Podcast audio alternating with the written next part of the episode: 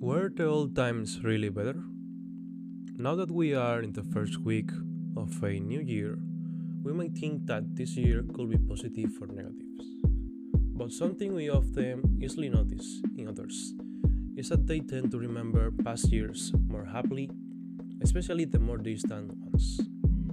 If you ask, regardless of the generation people belong to, the vast majority will tell you that the past years were better, more prosperous, calmer, happier, or any other similar adjective that can convey a positive feeling.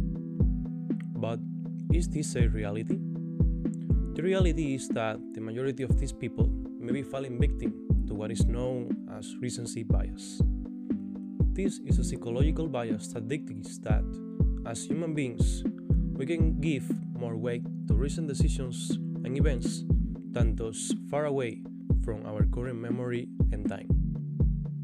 This means that perhaps an event from yesterday, whether positive or negative, will have more impact on how we feel today than one from years ago. It's important to take this into account as the start of this week, of a new month, of a new year, because we can also fall victims to this. We can fall victims to this by not being sufficiently motivated, perhaps because we understand that things have not gone well for us.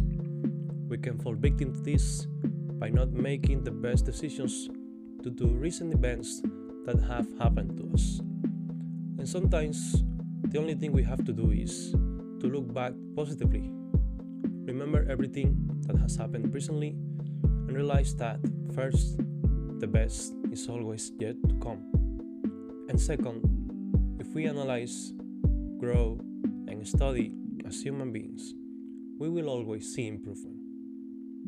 Thank you.